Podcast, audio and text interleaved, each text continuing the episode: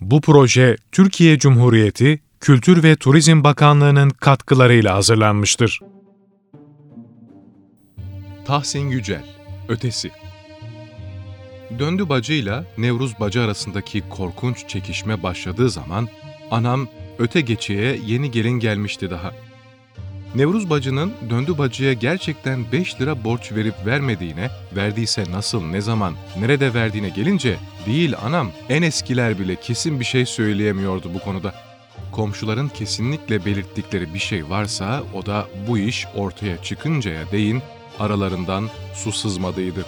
En çetin sınavları bile bana mısın demeden atlatmış bir dostlukla bağlıydılar birbirlerine. Öyle ya, daha evliliğin ilk yılında kocası Peygamber Efendimiz'i düşündüğünde görüp de elinde avucunda ne varsa hepsini satarak o uzun hac yolculuğuna çıkınca döndü bacının yatağını sırtlayıp ırmağın karşı kıyısına Nevruz bacılara taşımasının haftası bile dolmadan. Nevruz bacının kocası zorlu bir aşkın etkisiyle döndü bacının yatağına demir atmış, kendi karısının yüzüne bakmaz olmuştu da ufacık bir ağız kavgası bile çıkmamıştı iki kadın arasında. Üstelik Nevruz bacı olsun, döndü bacı olsun en sinirli zamanlarında bile bu konuda tek sözcük söylememişlerdi. Bir Nevruz bacının kocası anlatır bu işi. Yaşasaydı bu alacak verecek konusunda da aydınlatırdı belki bizleri. Ama sorun ortaya çıktığında dünyasını çoktan değiştirmişti. Kaç kez anlatmıştır anam. Döndü bacılarla karşıki komşular arasında bir kavgadan sonra patlak vermişti bu iş. Ünlü kavga en azından iki saat sürmüştü. Erkekler yumruk yumruğa, gırtlak gırtlağa çarpışıyor, kadınlar kapıdan kapıya, pencereden pencereye yakası açılmadık küfürler, ilençler yağdırıyorlardı. Sonunda öte geçenin ileri gelenleri araya girip kavgayı yatıştırmışlardı ama en çok dayak yiyenler yani döndü bacının kocasıyla kayınları soluğu mahkemede almışlar, tüm olup bitenleri karşıdan ırmağın kıyıya pek yakın bir yerinde çakılı geniş bir kazığın tepesinde oturarak başından sonuna dek izlemiş olan Nevruz bacıyı da tanık göstermişlerdi. Döndü bacıları haklı çıkarmak için elinden geleni ardına bırakmayacağından kimsenin kuşkusu olmazdı. Ama Nevruz bacı ömründe bir kez olsun hükümet kapısına adım atmamıştı. Bundan sonra da atmak düşüncesinde değildi. Irmağın iki kıyısını birbirine bağlayan incecik tahta köprüyü hışımla geçerek döndü bacının evine geldi, öfkeli olduğu kadar da kesin bir dille tanıklığından vazgeçilmesini istedi. Döndü bacı alttan aldı, bizimkine söyleyeyim de sildirsin diye yanıtladı. Ama iş döndü bacıyı aşmıştı artık. Duruşma günü gelip çatınca jandarmalar Nevruz bacıyı zorla götürdüler. Anlatılanlara bakılırsa duruşmanın böylesine her yerde rastlanamazdı. Döndü bacılardan bir kadın yargıcın karşısına çağrıldı mı söz konusu kavgaya yumruğundan çok çenesiyle katılmış olan Boş Osman hemen ayağa fırlıyor, feleğin çemberinden geçmiş bir avukat rahatlığıyla ''Efendim bunların işleri belli olmaz. Belki de bir başkasını getirmişlerdir. Çenesini açsın da kim olduğunu anlayayım.'' diyor. Yargıç da ona uyarak peçeleri açtırınca yüzleri ortaya çıkan zavallı kadınlar çırılçıplak bırakılmışçasına dona kalıp tüm ezberlediklerini unutuyor, adlarını bile söyleyemiyorlardı. Nevruz bacının başına da geldi bu iş ama o konuşmak düşüncesinde değildi nasıl olsa. Ne sorulursa sorulsun ben bir şey görmedim, yoktum diye kesip atıyordu. Ama yargıç peki hanım neredeydin bu kavga olurken diye sorunca Nevruz bacı gümbür gümbür bir sesle kazığın başındaydım diye yanıtladı. Yani ilk kez doğruyu söyledi. Geri dönemezdi artık. Bu kazığın hangi kazık olduğunu çabuk öğrendi yargıç. Öğrenince de bir güzel azarladı Nevruz bacıyı. Nevruz bacı hüngür hüngür ağlamaya başladı o zaman. Bir yandan da anlatmaya. Elleri böğrüne düşmüş, gözleri yumulu vermişti. Nerede bulunduğunu, kiminle konuştuğunu unutmuştu. Kendini çok eski, çok güçlü dostluğunun can evinde bulmuştu sanki birdenbire. Bu büyük dostluğun türküsünü söylüyordu. Evet, öyle. Bir yandan iki gözü iki çeşme ağlarken bir yandan da uyumlu sesiyle bağırarak Boş Osman'ın soyunu sopunu yerden yere vuruyordu. Çın çın çınlıyordu ortalık. Ama başka türlü konuşamazdı o. Büyük dostu döndü bacının kulakları ağır işittiği için. Nevruz bacı hep böyle bağırarak konuşmaya alışmıştı. Yargıcı da böyle bağırması bıktırdı. Yeter hanım yeter artık dedi. Nevruz bacı işitmedi bile. Türküsünü gene sürdürdü. Yargıcın bağırmaları bir sonuç vermeyince mübaşir yaka paça dışarı çıkardı Nevruz bacıyı. Yolda bile bir yandan anlatıyor, bir yandan hıçkırıyordu. Evinde de kendini bir minderin üstüne atıp uzun uzun hıçkırdı. Aşağıdan gelen sesler rahatını kaçırmasa daha da çıkaracaktı belki. Boş Osman'ın yetmişlik anası bir eline bir gaz tenekesi, bir eline de bir odun almış, düşmanların kapısında davul çalıyordu. Şimdi de Nevruz Bacı'ya gelmişti sıra. Koca karı tenekeden davulunu uzun uzun çaldıktan sonra al, al diye bağırarak kalçalarını dövüyor, yüzünü de açtırdık, açtırdık diye haykırıyordu. Nevruz bacının bunu anlamasıyla duvarın dibinde duran bir kova bulaşık suyunu pencereden Boş Osman'ın anasının tepesine boşaltması bir oldu. Sonra gene mindere uzandı, deliksiz bu uykuya daldı. Kimsenin kuşkusu yoktu artık. Büyük dostluk bu sınavı da atlatmıştı. Ertesi gün Nevruz bacının döndü bacıların kapısından içeri girdiğini görenler, iki dostun gene uzun uzun dertleşeceklerini sandılar. Ama iki dakika bile geçmeden karşılıklı bağırmalar işitilerek pencerenin altında toplandılar. Zorlu bir ağız kavgası başlamıştı dostlar arasında. Ne konuda atıştıkları bile belli olmuyordu ama bayağı atışıyorlardı. Birkaç dakika sonra bir ses daha karıştı seslerine. Bir çift nalın sesi. Belliydi. Dostu kalkmış gidiyordu da döndü bacı yerinden bile kıpırdamıyordu. Öte yandan Nevruz bacı dışarı çıkmış da gene susmamıştı. Bağırıyordu bayağı. Döndü karı, ben de sana beş liramı yedirtmem. Nevruz bacı bundan sonra dostunun evine yıllarca uğramayacaktı. Ama hemen ertesi gün bir kadın yolladı kendi yerine. Kadın geldiği zaman döndü bacı kapısının önünde komşularla konuşuyordu. Döndü hatun. Nevruz hatunun beş lirası varmış sende. Dün istemiş, yok demişsin. Bugün verecekmişsin, almaya geldim, dedi kadın. Döndü bacı, kaşlarını çatarak çok kesin ve kararlı bir biçimde, yok, diye yanıtladı. Nevruz Hatun versin diyor. Alt yanı beş lira diyor diye üsteledi kadın. Döndü bacı kızdı, göğsünden itti aracıyı. Yok dedi. Yok dedik işte. Doğrusu ya kesin gibi görünmesine karşın oldukça bulanık bir yanıttı bu. Parası mı yoktu döndü bacının yoksa borcu mu anlaşılmıyordu. Sonraları kesinlikle Nevruz gibi bir sürpüntüden borç almaya gönül indirecek kadın olmadığını söyledi ya, bunu da başlangıçta belirtmesi gerekmez miydi? Böyle yapacak yerde Nevruz bacının aracılarını yok deyip terslemekle yetinmişti. Hem de aylar boyunca. Kendisine sorarsanız bunun da nedeni ortadaydı. Nevruz bacının böylesine kötü bir kadın olduğunu anlamamıştı daha. Her şeyin er geç düzeleceğini umuyor, onu pis bir yalancı durumuna düşürmeye gönlü el vermiyordu. Nevruz bacıya gelince bu tür inceliklere kafa yoracak kadınlardan değildi o. Bayrağı açmıştı bir kez. Ne pahasına olursa olsun 5 lirasını koparmaya çalışıyor, koparamadıkça da köpürüyordu. Yolladığı aracılar yetmiyormuş gibi. Kendisi de ikide bir döndü bacının kapısında bitiyor, bin bir küfür, bin bir ilenç arasında parasını istiyordu. O böyle yırtınıp dururken döndü bacı bir karşılık vermek şöyle dursun. Pencereden başını uzatıp bakmıyordu bile. İstifini bile bozmadan minderinde oturuyor, sigarasının dumanını pencereye doğru üflemekle eski dostunun ileçleri kulağına geldikçe ağzından çıkıp koynuna girsin diye söylemekle yetiniyordu. Nevruz bacıyı deli eden de buydu her şeyden önce. Ama döndü bacının bu büyük umursamazlığının görünüşte kaldığı da söz götürmezdi. İyice sararıp incelmişti son günlerde. Boyu bile küçülmüş gibiydi. Üstelik bu yaştan sonra sigaraya başlamıştı. Tabakası hep önündeydi. Kalın kalın sigaralar sarıp tüttürüyordu ikide bir. Geceleri uykuları kaçan komşular döndü bacının sabahlara dek kötü kötü öksürdüğünü söylüyorlardı. Değer miydi bir beş lira için böylesine dertlenmeye? İster borçlu olsun ister olmasın. Verse de kurtulsa olmaz mıydı? Kaç kez söylemişlerdi kendisine. Döndü bacı, ver kurtul demişlerdi. O kısacık yanıtı vermişti. Yok dedik işte. Aynı öğüt Nevruz bacıya da veriliyordu. Daha çok ona düşerdi bu işe son vermek. Hele çocuklarının durumunun yıldan yıla düzeldiği, mahallenin en zengin insanları olmaya yüz tuttukları düşünülürse ama nerede? İnadı inattı Nevruz bacının.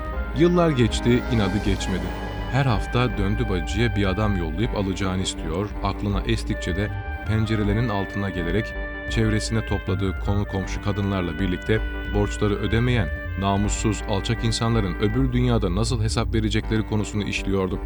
Döndü bacı, Hacı Selim Efendi'yi yitirince hatırı sayılır komşular Nevruz bacıya giderek bir beş dakikacık olsun eski dostunun evine varıp başsağlığı dilemesini, bu yıllanmış çekişmeye böylece son vermesini söylediler. Nevruz bacı alaylı alaylı gülmekle yetindi. Bir it ölüsü için mi? dedi. Ayağıma yazık. Eski dostunun evine gelmesine bir başka ölüm yol açtı gene de. Kocasını gömmesinin üzerinden altı ay bile geçmeden döndü bacı büyük oğlunu da gömmek mutsuzluğuna uğramıştı. İbrahim Ağa'nın tabutunu götürürken döndü bacı kendisini tutmaya çalışan kadınların ellerinden sıyrılarak var hızıyla koşmaya başladı sokakta. Öyle bir koşuyordu ki bizler bile yetişemiyorduk ardından. Sonra birden kurşun yemiş bir kuş gibi tozlar içinde çırpındığını gördük. Kollarından tutup binbir güçlükle evine getirdik. Dizlerinin üzerinde bir bu yana ırgalandığını gördükçe anlatılmaz bir ağırlık çöküyordu üzerimize. Ama kapı açılıp da Nevruz bacı görününce bu ağırlık birdenbire yok oldu. Bu da bir avuntu sayılırdı. İbrahim Ağa 45'inde garipliğe göçmüştü. Ama kendisinden daha yaşlı bir dostunun uzun zaman yer altında kalmış bir kaynak gibi yeniden fışkırmasını sağlamıştı. Nevruz bacı üzgün bir yüzle ilerledi, geldi, döndü bacının yanına oturdu. Başın sağ olsun bacım dedi. Döndü bacı da böyle durumlarda tüm kadınların verdiği karşılığı verdi ona. Başım kesilsin. İşte konuşmuşlardı. Her şey düzelmişti. Ama sevincimizin tadına varmamıza zaman kalmadan Nevruz bacı o her şeyi yeniden baştan alt üst eden sözlerini söyledi. Kesilir inşallah ama beş liramı ver de ondan sonra. Aynı anda döndü bacının yerinden fırlayıp Nevruz bacının üzerine atıldığını gördük. Böylesine ufak, cılız, böylesine acılı bir kadından beklenmeyecek bir çabukluk ve sertlikle Nevruz bacı yüzü koyun yatırarak sırtına oturdu, sağ eline yumruk yapıp rastgele indirmeye, sol eliyle de düşmanının ak saçlarını çekmeye başladı. Kimsecikler ne yapacağını bilemiyordu şaşkınlıktan. Büyümüş gözlerle, bakmakla yetiniyorduk. Ama ne yalan söylemeli, ilk şaşkınlık geçtikten sonra da kimsenin eli varmadı döndü bacıyı tutmaya. Döndü bacı kendinden geçip de düşmanının yanına devrilmesiyle Nevruz bacı bu kavgadan sağ çıkmazdı belki de. En büyük tehlikeyi atlattı. Ama evine götürüldükten sonra en azından bir ay süresince pencerede bile görünmedi. Gelinleri ve torunları yatağından kalkmadığını, gece gündüz inleyip ofladığını söylüyorlardı. Ama şimdi yalnız alacağı değil, öcünü de fazlasıyla almak gibi büyük bir karar vermişti. İbrahim Ağa'nın ölümü üzerinden 20 gün bile geçmeden karısının kendisinden 15 yaş küçük bir baldırı çıplığa kaçmasını çoğu komşular bu kararla açıklarlardı. Aynı yıl Ramazan sırasında camide patlak veren bir üzücü olay da bu kararın sonucuydu. Nevruz bacı teravih namazını yarıda keserek birkaç yardakçının da yardımıyla döndü bacıyı camiden dışarı attırmaya kalktı. Kendince akan suları bile durduracak bir neden sunuyordu öne. Döndü bacı gürültüyle hem de üst üste üç kez caminin havasını bozmuştu. Büyük bir günah işlediği gibi abdesti de bozulmuştu. Defolup gitmesi gerekirdi. Caminin kadınlar bölmesinde kadından çok çocuk bulunduğu için sık sık duyulurdu bu türlü sesler. O akşam da bu seslerin çocuklardan çıktığı düşünülebilirdi. Ama Nevruz bacının yardakçıları hışımla üzerine yürüyünce döndü bacı hüngür hüngür ağlayarak çıkıp gitti. Nevruz bacı öcünü bir kez daha almıştı böylece. Gene de yatışmadı. Aklına estikçe çarşafı başına atıp kapı kapı dolaşıyor, kiminle konuşursa konuşsun, sözü hemen döndü bacının acısına getirerek şükür Allah'ıma aldı öcümü. Ama ben o pis kaltağın öteki oğlunu, gelinini, torununu da istedim büyük Allah'ımdan. Büyük Allah'ım onları da verecek bana. Evet, onları da görecek kara gözlerim. Yakında görecek diyordu. Sonra ayağıyla toprağa bir çizgi çekiyor, işte bakın diye ekliyordu. İşte bakın, yazıyorum buraya. Bu kara gözlerim ötekileri de görecek. Yakından görecek hem de. Biz orada herkes korkardı böyle sözlerden. Bu nedenle öte geçenin iyi insanları bu uzun çekişmeye son vermeyi bir kez daha denediler. Döndü bacıya geldiler. Döndü bacı, başın gözün sadakası olsun. Ver şu parayı, şu kadının sesi kesilsin dediler. Döndü bacı kesip attı. Böyle bir borcum yok benim. Sadakayı da yoksullara veririm. Döndü bacının oğluna geldiler. Şu işi sen bitir bari Hüsnü dediler. O da anam büyük yemin verdirdi. Yeminimi bozamam dedi. Ömer Ağa bu parayı çaktırmadan kendi cebinden vermeyi denedi. Nevruz bacı elinin tersiyle itti beşliği. Ayağıma gelsin, kendi eliyle versin. Nasıl olsa büyük Allah fazlasıyla alacak benim alacağımı diye kesip attı. Nevruz bacının Tanrı'dan yakın bir akraba gibi söz etmesinin nedenini epeyce geç anladık. Onun her işine koşan, kimsesiz bir yaşlı kadın durup dururken bir kurban kestirmiş, koca koçun kocaman bir butunu da getirip kendi eliyle döndü bacıya vermişti. Hiç şaşmamış, Dutu bile döndü bacıdan yana döndü diye düşünmüştük. İşin aslını öğrendiğimiz zaman ağzımız açık kaldı. Bu da Nevruz bacının işiydi. Önüne geleni anlatıyordu. Kendisi vermişti koçun parasını. Döndü bacılara getirilen buta gelince üstüne ibibik kanıyla yazı yazmış, Sonra üst üste 41 kez okumuş suya batırılmış da verilmişti. O but büyülüydü kısacası. Döndü bacının torunu, küçük oğlu, gelini çok yakında birer birer gebereceklerdi. Onları gömdükten sonra da kendisi çekecekti cartayı. Bu oyun büsbütün ürpertti bizi. Günler geçiyor, hiçbirine bir şey olmuyordu. Ama gene de bu sözler usumuza geldikçe tüylerimiz diken diken oluyordu. İçlerinden birini gördük mü, gittikçe yaklaştıkları ölümün izini ararcasına korka korka bakıyorduk yüzlerine. Bu izi hiçbir zaman görmedikse de korkunç oyunun açıklamasından 7-8 ay sonra Döndü Bacı'nın saz benizli gelini ilk çocuğunu doğurur doğurmaz ölünce kuşkumuz bir kesinlik olup çıktı. Öte geçeye geldi geleli hastaydı Döndü Bacı'nın gelini. Bununki ince hastalık. Koca evi kurutacak diyenler olmuştu eskiden. Evlenmesinden ancak 7 yıl sonra gebe kalmasını da bu hastalığa bağlamışlardı. Ama döndü bacının ikinci oğlunun da sararıp solduğunu gördükçe Nevruz bacının büyüsüne inanmak daha akla yakın geliyordu bizlere. O da buna inanmamız için elinden geleni yapıyordu hani. Büyük Allah'ıma güveniyorum, sabırlıyım. Ötekileri de bekliyorum, diyordu önüne gelene. Oğulları zengin insanlardı artık. Çocukları analarına anne, babalarına bey baba demeye başlamışlardı. Emmileri amca olmuştu hepten. Evlerine karyolalar, masalar, iskemleler almışlardı. Hatta bir söylentiye göre evde konuk bulunduğu sıralarda yemeklerini masada, ayrı kaplarda yiyorlardı. Konukları da hiç eksik olmuyordu. Ama bunlar eski konuklar değil, kasabanın ileri gelenleriydi. Belediye başkanı gibi, savcı gibi, mal müdürü gibi kişilerle dostluk ediyorlardı artık. Öte geçeyle tüm ilgilerini kesmişlerdi. Bir Nevruz bacı sürdürüyordu eski bağlantıları. Ne var ki onun da öte geçede her gün birkaç ev gezmesi, büyük düşmanından söz edebilmek içindi. Köz Hüsnü'nün durumunu beğeniyor musunuz diyordu. İyice yaklaştı ecel, yakında yolcu. Komşu kadınlar kızıp da etme anam Allah'tan kork deme böyle. Senin de çocukların var bırak şu biçarenin yakasını diyecek oldular mı Nevruz bacı omuz silkiyor bana ne diye yanıtlıyordu. O kaltak düşünsün. Beş liraya bir oğlanla bir gelin verdi çaresi yok bir oğlanla iki torun daha verecek. Ödeseydi borcunu. Döndü bacıya gelince başının derdine düşmüştü. Geceleri pencerelerinin altından geçerken Hüsnü Ağa'nın kötü kötü öksürüp durduğunu, döndü bacının birkaç aylık torununa ağlayarak ninni söylediğini duyuyorduk. Derdi günü bebekti artık. Bebeği avutmak için durmadan ninni söylüyor, pörsümüş memesini ikide bir ağzına veriyordu. Nevruz bacı bunu duyunca soluğu döndü bacının kapısının önünde aldı. ''Duydunuz mu komşular?'' dedi bağıra bağıra. ''80'lik karının memelerine süt gelmiş. Kösüsünü de evden hiç çıkmaz oldu. Neden ola? İşi belli olmaz kara katırın. Torununa analık ediyor. Oğluna da karılık etmesin. Allah'tan kork Nevruz bacı dedi bir kadın.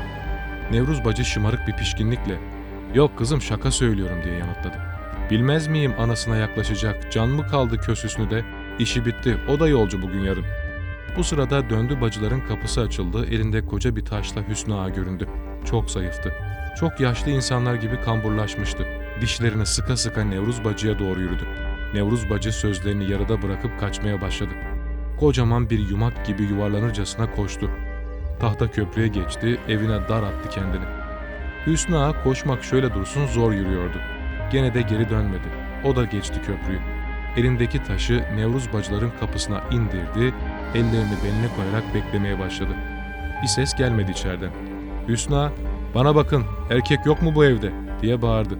Nevruz bacının beş oğlundan ikisini az önce pencerede görmüştük ama hiçbiri çıkmadı. Hüsnü Ağa bir daha bağırınca Nevruz bacının bir torunu çıktı örtmeye. ''Ne istiyorsun lan?'' diye sordu. ''İtinizi bağlayın'' diye bağırdı Hüsnü Ağa. Sonra birdenbire yukarıdan boşalan bir kova suyun ağırlığı altında sırılsıklam yere yığıldı.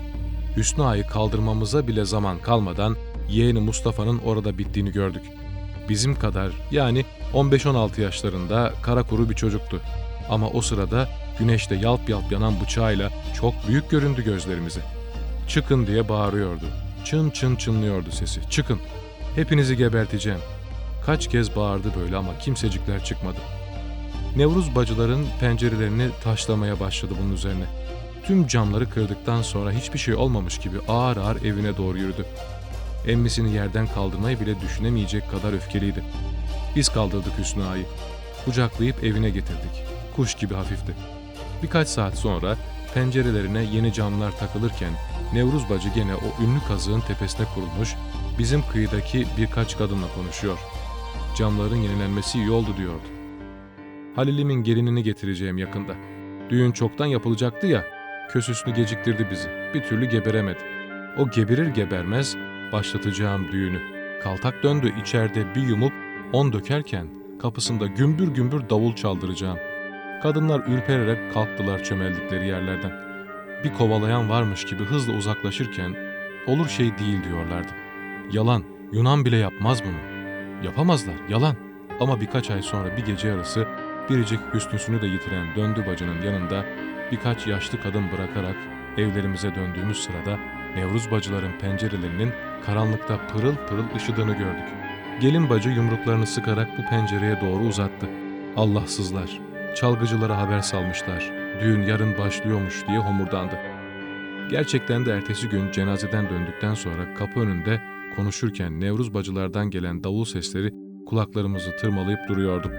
Sonra düğün evinin kapısının iki kanadının da açıldığını, davulcuyla zurnacının arkasından hepsi de kravatlı bir sürü erkeğin, onların ardından da kimi çarşaflı, kimi mantolu bir sürü kadının tahta köprüye yöneldiklerini gördük. Kız evine gidiyorlardı. Ama daha geniş, daha kısa bir yol geçebilirlerdi. Belliydi ne yapmak istedikleri.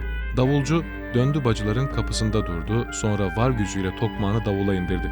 Zıplıyor, arkaya kaykılıyor, öne eğiliyor, sırt üstü yatıyor, vuruyor da vuruyordu tokmağı. Ondan başka kımıldayan, gürültü çıkaran var mıydı yok muydu bilmiyorduk. Donmuştuk. Hep ondaydı gözlerimiz. İlk Mehmet Ali sıyrıldı bu donmuşluktan. Biraz ileride davula uyup şıkır şıkır oynayan 5 yaşında kız kardeşi Meryem'in sırtına bir tekme indirdi. Yüzü koyun yere devirdi çocuğu. Yanıma dönünce kolumu tuttu, arkada bir noktayı gösterdi. Baktım Nevruz bacı evinin örtmesinde yaşından unulmayacak bir kıvraklıkla göbek atıyordu. Ama bir şey konuşmamıza zaman kalmadan gene davulcudan yana döndük kendiliğimizden. Mustafa'yı gördük önce. Elinde bir altı patlar, kapının önünde dimdik duruyordu. Birdenbire çöken sessizlik içinde alabildiğine büyüktü. Attığı kurşun davulun bir yanından girip bir yanından çıkmış, sonra zurnacının göbeğine saplanmıştı. Zurnacı zurnasını yitirmiş, tozlar içinde çırpınıyordu. Mustafa da herkes gibi ona baktı bir zaman. Sonra altı patları tutan sağ eliyle yeniden kalktı. Önce Nevruz bacının büyük oğlu yıkıldı yere, sonra da bir torunu. Kravatlılar kalabalığında bir kımıldama oldu. Mustafa parmağı hep tetikte, görmüş geçirmiş bir çeteci ustalığıyla geri geri gitti, sonra birdenbire döndü, bir top bulut gibi siliniverdi. Ver elini şarda diye mırıldandı Mehmet Ali. Komşular olanı biteni anlatınca döndü bacı birdenbire kesiverdi ağlamayı. Bundan sonra gözlerinden bir damla yaş çıkmadığı gibi ağzından da bir tek söz çıkmadı. Gelenlere gözleriyle yer gösteriyor, sözlerine başıyla yanıt veriyor, hiç mi hiç konuşmuyordu. Bebek de hep kucağındaydı. O güldü mü kendisi de gülüyor, ağladı mı memesini çıkarıp ağzına veriyordu. Bir de aklına estikçe örtmeye çıkıp gözlerini dağda bir noktaya dikiyor, dakikalarca kımıldamadan bakıyordu öyle. Söylemiyordu ya, belliydi. Mustafa'yı arıyordu gözleri. Ama Mustafa'yı bulmak kolay değildi. Üç hafta sonra buldular. Teslim olmayınca atıp vurdular. Mustafa'nın cesedini getirip önüne uzattıkları zaman da sessizliğini bozmadı. Döndü bacı, buruşuk memesi bebeğin ağzında duygusuz gözlerle kımıldamadan baktı bir zaman. Neden sonra elini uzattı, elini tutmak istedi. İşte tam bu esnada bir gürültü koptu aşağıda. Nevruz bacı oğulları, gelinleri, torunları kapıyı kuşatmışlardı. Nevruz bacı en öndeydi. Bağırmaya başladı. Çık katır çık diyordu. Çık. Yedi kişinin sebebi. Çabuk getir beş liramı. Çıt bile çıkmadı içeriden. Döndü bacı Mustafa'nın parmağıyla oynuyordu. Nevruz bacının torunları pencereleri taşlamaya başladılar. Camlar şangır şangır yerlere dökülüyordu. Nevruz bacı gene bağırdı. Orospu, çıkar beşliği, oğullarımı koynuna yollattırma. Gene bir ses gelmedi içeriden. Döndü bacı Mustafa'nın dağılıp tozlanmış saçlarını düzeltiyordu. Nevruz bacının torunları kapıyı kırmaya başladılar. Neredeyse hep birden gireceklerdi içeri. Bu sırada döndü bacı Mustafa'yı bırakarak kucağında bebeğiyle örtmeye geldi. Öylece durdu. Kaltak, beşliğimi istiyorum diye bağırdı Nevruz bacı. Duymuyor musun orospu? Kulağına kurşun mu aktı? Döndü bacı birdenbire eğildi, bebeği ayaklarının dibine bıraktı, doğrulurken eteklerini de birlikte kaldırdı, fistanını başının üzerinden sıyırıp çıkartmasıyla Nevruz bacının suratına doğru fırlatması bir oldu. Sonra kaşla göz arasında donundan çorabına dek üzerinde ne varsa hepsini çıkarıp attı aşağı. Sonra batmaya yüz tutmuş, güz güneşinin altında Tanrı'nın karşısında durur gibi boynunu büküp durdu öyle. Bir deri bir kemikti. Biraz daha baksak incecik derisinin ardından yüreğini bile görürdük belki. Ama ömrümüzde gördüğümüz ilk çıplak kadındı. Başımızı önümüze eğiyorduk.